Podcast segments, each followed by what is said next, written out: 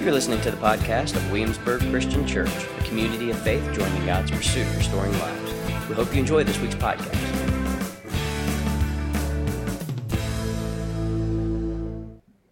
So, we're going to read from John chapter 5, verses 1 through 14 this morning. Now, a couple of things that I want to let us know.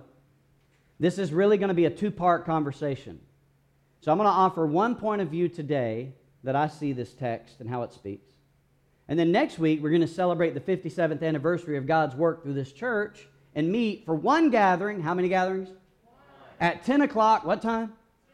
Outside, we're going to have the canopies and everything. We want to see everybody. We want to try and get everybody. We have 350 people, give or take, in this congregation in the life of our church. We have 160 families in the life of our church. So if you're with us online this morning and you've just it's just been a hard time, we, we, sit, we still submit to the struggles that people have. We want to encourage, though, that if you're just doing online because you know you just wanted to do that instead of just coming out today, we're asking come at 10 o'clock next week. We're going to gather. We're going to celebrate God's work 57 years, and then we're going to have a picnic, and John's going to grill food, and we're going to play games. It's going to be a good time. So hope that you'll be there. And then that second week, that week after that, I'll offer the second point of view to this story. But this week, first point of view. This week's going to sound maybe even familiar. It'll be a point of view you may have heard before. Um, two weeks from now, it may be a point of view that you haven't. But I want to offer it from two different points of view because I think the text, as a sign of John, offers uh, definitely many layers. So, John chapter 5, verse 1 through 14. Here's the thing I'm increasingly convinced that this man gets a bad rap with church folks. For one, his life gets caught up in theological discussions based on what Jesus says to him about his, like after his healing, if you look at verse 14. And then for two, he gets brushed off as a bit whiny and complaining, like if you read verses 5 through 7. But I have to say, if I'm him, I think I would have been a bit whiny too. I, I have a tendency to be a little whiny. You can ask my wife. John chapter 5, verse 1. After this time, there was a Jewish festival, and Jesus went up to Jerusalem. In Jerusalem, near the sheep gate, that's where the gate would come, the sheep would come in through the gate, in the north city wall, which is so it's in the outskirts, is a pool with the Aramaic name Bethsaida. Some of your um, translations may say Bethesda, but it's Bethsaida or Bethesda, however, however you read. it had five covered porches and a crowd of people. What kind of crowd of people? A crowd of people who were sick, blind, lame, paralyzed. They all sat there. A certain man was there who had been sick for 38 years. How many years? Okay, John wants us to know about this man that he's lived with this for 38 years. John doesn't want, he didn't just say, hey, he's been, he's been paralyzed for a while. He wants us to know it's been 38 years of this man's life. Remember, everything John says has purpose. 38 years he's been sick. When Jesus saw him, verse 6, when Jesus saw him lying there, knowing that he had already been there a long time, Jesus asked him, Do you want to get well? Sick man answered him, Sir, I don't have anyone who can pull me into the water when it's stirred up. When I'm trying to get to it, someone else has gotten in ahead of me. Jesus said to him, Get up, pick up your mat, and walk.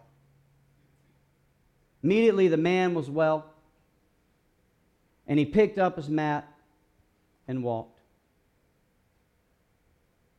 Now that day was the Sabbath. What day was it? All right, that's important. Verse 10 The Jewish leader said to the man who had been healed, It's the Sabbath. You aren't allowed to carry your mat. He answered, The man who made me well said to me, Pick up your mat and walk. They inquired, Who is this man who said to you, Pick it up and walk? The man who had been cured didn't know who it was because Jesus had slipped away from the crowd. All right, so our series is called Headline Living the Gospel in Context. And what we're doing is we're saying that the way society works is they give us a headline like clickbait. It's a headline that may or may not say what the actual context of the story tells us. We have to read the context of the story, then we look at the headline and we go, why did they choose that headline, right? So what ends up happening for us is we'll read the headline, we'll make opinions based on the headline, we'll read it. We won't read the content, we won't read the context. We won't sit with the whole story. We'll just read the headline, and then we'll take that headline as truth, even in all of its hyperbole and all of its exaggeration, and we'll go about our business. And that's dangerous living. That's headline living. The gospel in context is different. So I can almost see the headline for this Jesus heals whiny, lazy man, and you'll never guess what happens next. There are two points of view. Point of view number one I want to offer now. Here's how the story goes Jesus bypasses all the centers of Jerusalem, all the centers of power in Jerusalem. Jesus goes right around them. And he goes to the one place where no one has any power. Are y'all with me? And there he is in this hospital like place around this pool off the beaten path, so to speak, filled with sick people, forgotten people, disposable people, desperate people, all waiting for a miracle, all waiting for hope and wholeness and new life. Now, the Bethesda spring, this spring here with the five porches, it attracted a crowd of displaced people who knew they had come to the end of their rope and the end of their hope.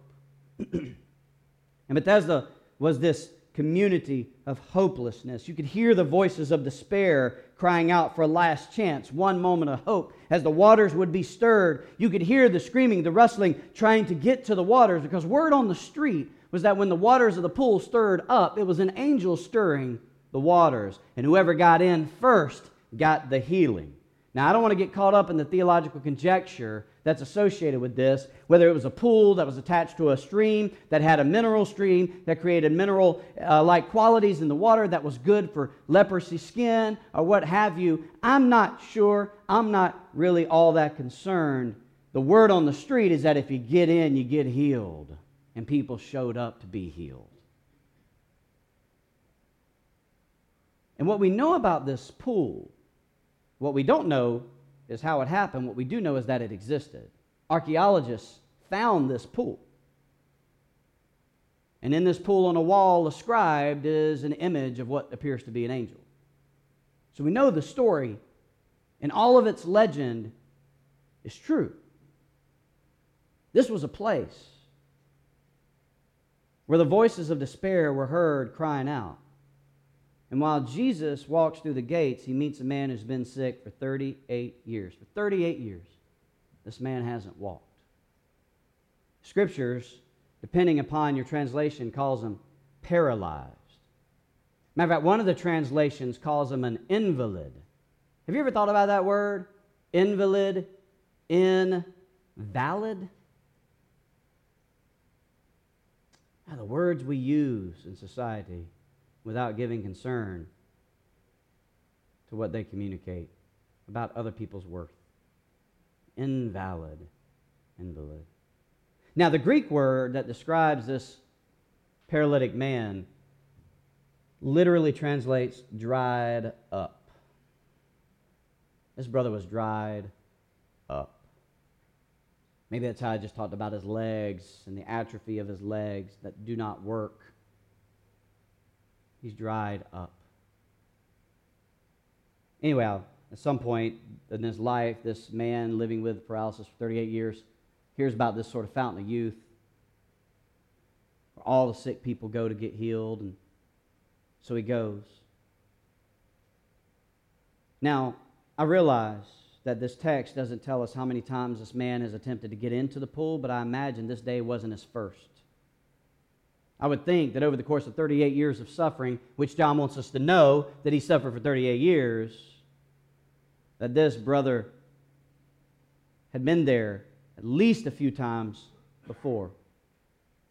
And time after time, when that water stirs, time after time, when the water stirs, healing in his imagination, healing is within his grasp. That water stirs, healing's within his grasp, but his inability to get to the waters first keeps him from healing.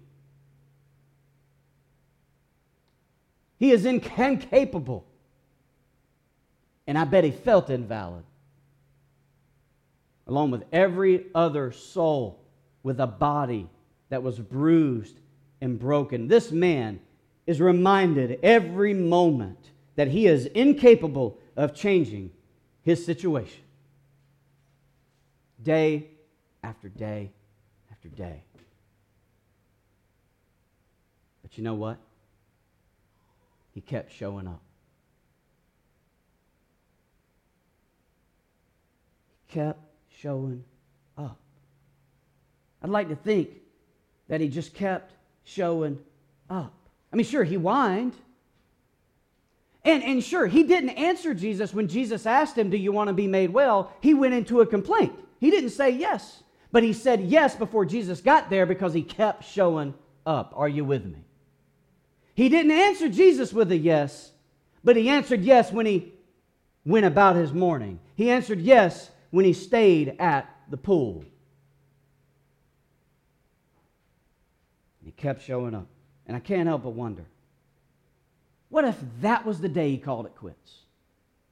Like, what if he woke up that morning and he said, You know what? I try, I've tried this. I tried this yesterday, day before a week.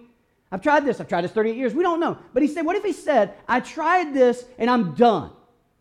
Today is the day uh, it's over. I wouldn't blame him. Would you blame him?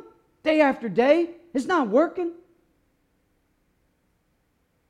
What if that was the day he let his inability to change his own situation get the best of him. And he just decided to quit. What if on that day he allowed his previous experience with all the other selfish people? Are y'all with me now? Come on. That he allows his previous experience with all the other selfish people make him a cynic and decide that today is the day he's done. What if on that day he decided not to show up and allowed all of the disappointment, the sadness, the failure, and the downright tiredness get the best of him? that was the day he would have decided to quit. He would have missed his miracle.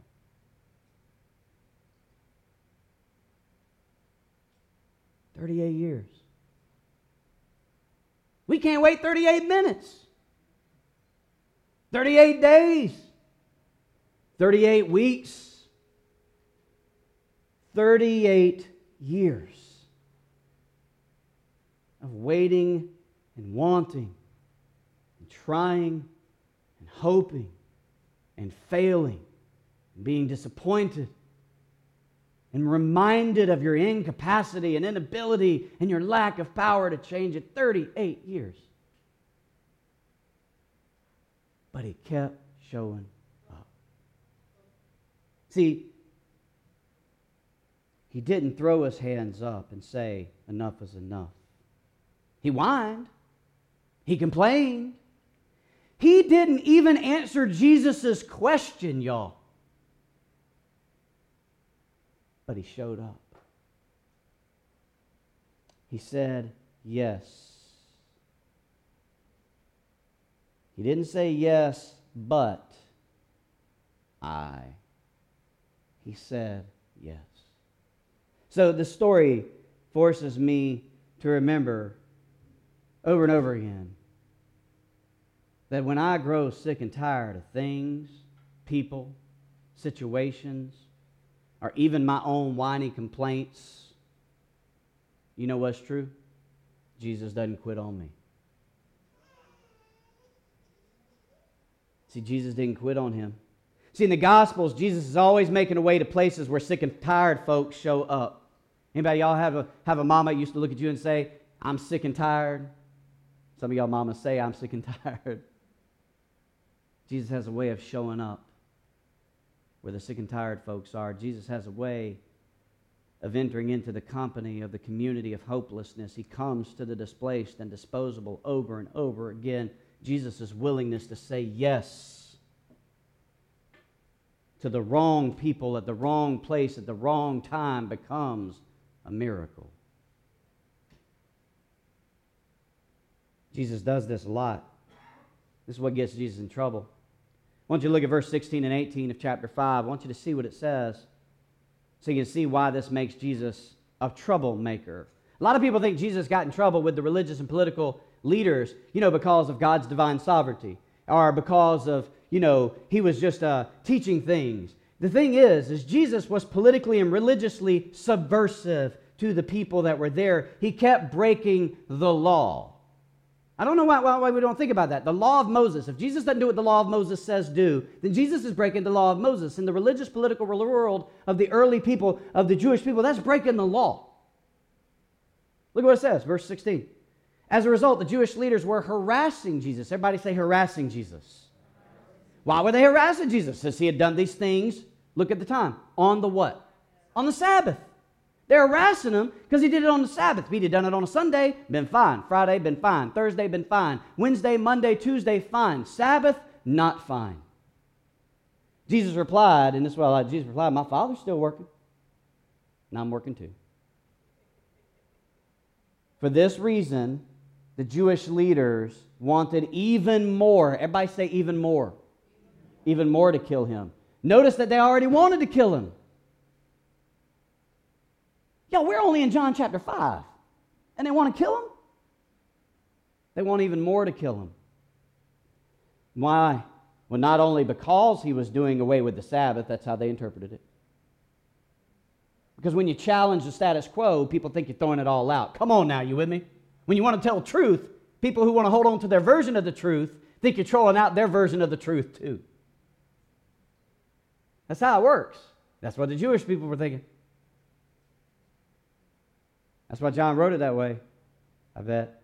He was doing away with the Sabbath. Jesus wasn't doing away with the Sabbath. And it says, but also because he called God his own Father, thereby making himself equal with God. Look at verse 17 again. This is the part that I like, though. I'd like to talk about how Jesus wrote law, all those things, because, you know, it sounds cool. And he did. I'm okay with that. But that's not the part that I think is beautiful about the story. The part that's beautiful about the story is that the way the religious people and the political people read their Bibles told them that the Sabbath wasn't a day that you could do God's purposes and experience and live into purposefully with effort and action God's promises. They believed in God's promises, which is why they believed in Sabbath. But what I'm trying to say is that was a day of rest. That was a day you weren't even supposed to pick up your mat and walk. That wasn't the day that Jesus was supposed to do a miracle. Y'all remember that, right? And what's Jesus' answer? My father's not taking off on the Sabbath. So why am I going to take off? See, here's what I love about this Jesus wants them to know that God doesn't stop working even when we do. God doesn't quit even if we do. And neither does Jesus. Beloved, Jesus won't quit on you because God never quits on you. Receive that. But Don't quit on Jesus. Don't quit on Jesus. Even if you can't tell Jesus yes, because that man didn't tell Jesus yes. Even if you don't know what you want, I'm not sure that man knew exactly what he wanted. Keep showing up. Because the day you decide not to, may be the day you miss your miracle. See, I remember what the Apostle Paul said in 2 Corinthians 1, verse 20 to 21. All of God's promises have their yes in him. That is why we say amen through him to the glory of God. God is the one who establishes us with you in Christ and who anointed us. Beloved, what Paul's saying is all of God's promises and all of God's purposes have their yes in Jesus. And guess what, beloved? You are in Jesus. So, you know what that means about God's promises and purposes in your life? It's a, say it with me, yes. It may take 38 years. I don't know. I don't know. But I do know this. If we don't show up, or if we quit, we may miss our miracle. So, why do we quit then? Why is it sometimes we give up? I like to imagine the heart as like this closet where all of the memories and experiences of our lives are stored, even the trauma ones. And things happen to us. And so we put it in our heart and we tuck it away because we got to move on, right? We look for resilience. We got to keep the grind moving. And then something else happens to us, and so we tuck it away and we put it in our heart. And then another thing happens. Or maybe then we do some things, and then consequences happen, and so we tuck that into our heart. And all these things happen in our lives. Abuse happens, betrayal happens, and trauma, all these other trauma things happen. These bad things happen. And so we, we throw them into the closet of our heart and we shut the door as quickly as we can so we can just move on with life. See what eventually happens is something will happen and we'll have to open that door again and we'll try to throw it inside our heart. But guess what will happen with all the stuff that's been just kind of forced and piled up? It'll spill out and be all over the ground. And there it is, right before us. One more time, the trauma's right there again. I thought I dealt with that. I, thought I, I thought I worked through that. I, I, thought I, I thought I put that away. I thought I, quote, moved on. But there it is. And so now we're stuck and we're, we're here. We look at all of the mess of our lives that is just spilled out of our hearts. And so, what do you do when a room is so messy that you don't know where to start? You just, you don't. You just don't. And maybe you do tomorrow, but guess what you don't do? You don't do it what? Today. And what if that was the day? What if that was the day that Jesus said to you, Sit down, child. Sit down with me, child. We're going to sort through. We're going to sort through the stuff that fell out your heart. See this abuse Sorry, child. Here. Put it on the top shelf of the heart right there. It goes on that shelf. We begin to unwind the trauma. We begin to process through the tragedy. One moment at a time with Jesus. And He shows us where it belongs. Because it happened to us. The scar is there. See, there becomes a difference. It no longer owns us, shoved into the closet of our hearts, ready to bust out at any moment. No, no, it no longer owns us. We own it. And Jesus shows us where the loss belongs on the shelf of our heart. We don't have to hide it anymore. We don't have to act like we're okay when we aren't okay. And we just keep showing up moment by moment, day by day. And we meet the miracle that Jesus has in store for us. But if we don't, see, if we don't show up, if we just quit, then we're liable to say yes to the wrong things. And when we say yes to the wrong things, we have nothing left to say yes to the right things. So we start saying yes to our employer too much. We start saying yes to our fears. We start saying yes to our party politics. We start saying yes to our ideologies. We start saying yes to our preferences.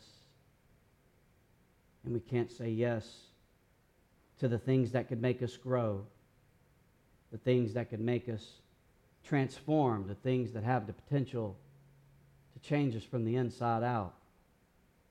We say yes to our dreams because everything lines up and it seems right. And then we can't say yes to the dreams of God because we've lost his dream for our own. That's what happens. Not only in a culture of distraction, but in a moment where we just want to hide the things that hurt and harm. We just get too tired and we just don't show up. See what I love about this story is that even though he didn't tell Jesus yes, Jesus said yes to him. And even though he didn't tell Jesus yes, he said yes earlier that day when he decided to try one more time. But he had to say it somewhere along the lines of 38 years to meet the miracle. Beloved, sometimes the only yes we can give God because we can't pray, because we just can't pray. I just can't bring myself to pray. The only yes we have to give God is just, God, I'm here. You with me? God, I don't know what to say. I don't even want to say anything, but here I am. That's a yes.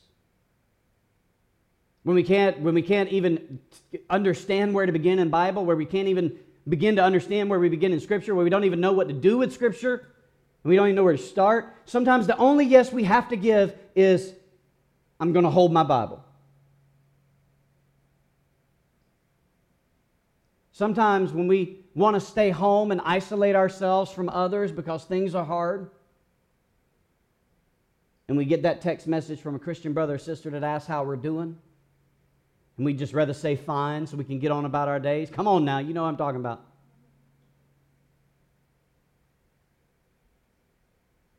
Sometimes saying yes is saying, no, I'm not fine, I need help. You with me? I got to tell y'all, this thing about church, it's never about coming to church for like attendance sake. I mean, look around. You think you know what it's about? It's about not saying no to gathering with God's people. Because the day you say no to gathering to God's people because you got to work, because you got something else to do, or you got something better to do, could be the day that God wanted to give you a yes. Here's what I'm saying. Hear me out now. Hear me out. Please hear me out for a minute. I know people's stories in this church the staff, we know people's stories in this church. We know stories, not all of them, but we know some stories. And so then sometimes we'll do a song, and a song will just speak, or a prayer will be prayed, and, and, and a word will be even, sometimes a word will be given. Sometimes I'm even surprised. And sometimes something connects. And then we come to the Eucharist. We come to the table of the Lord.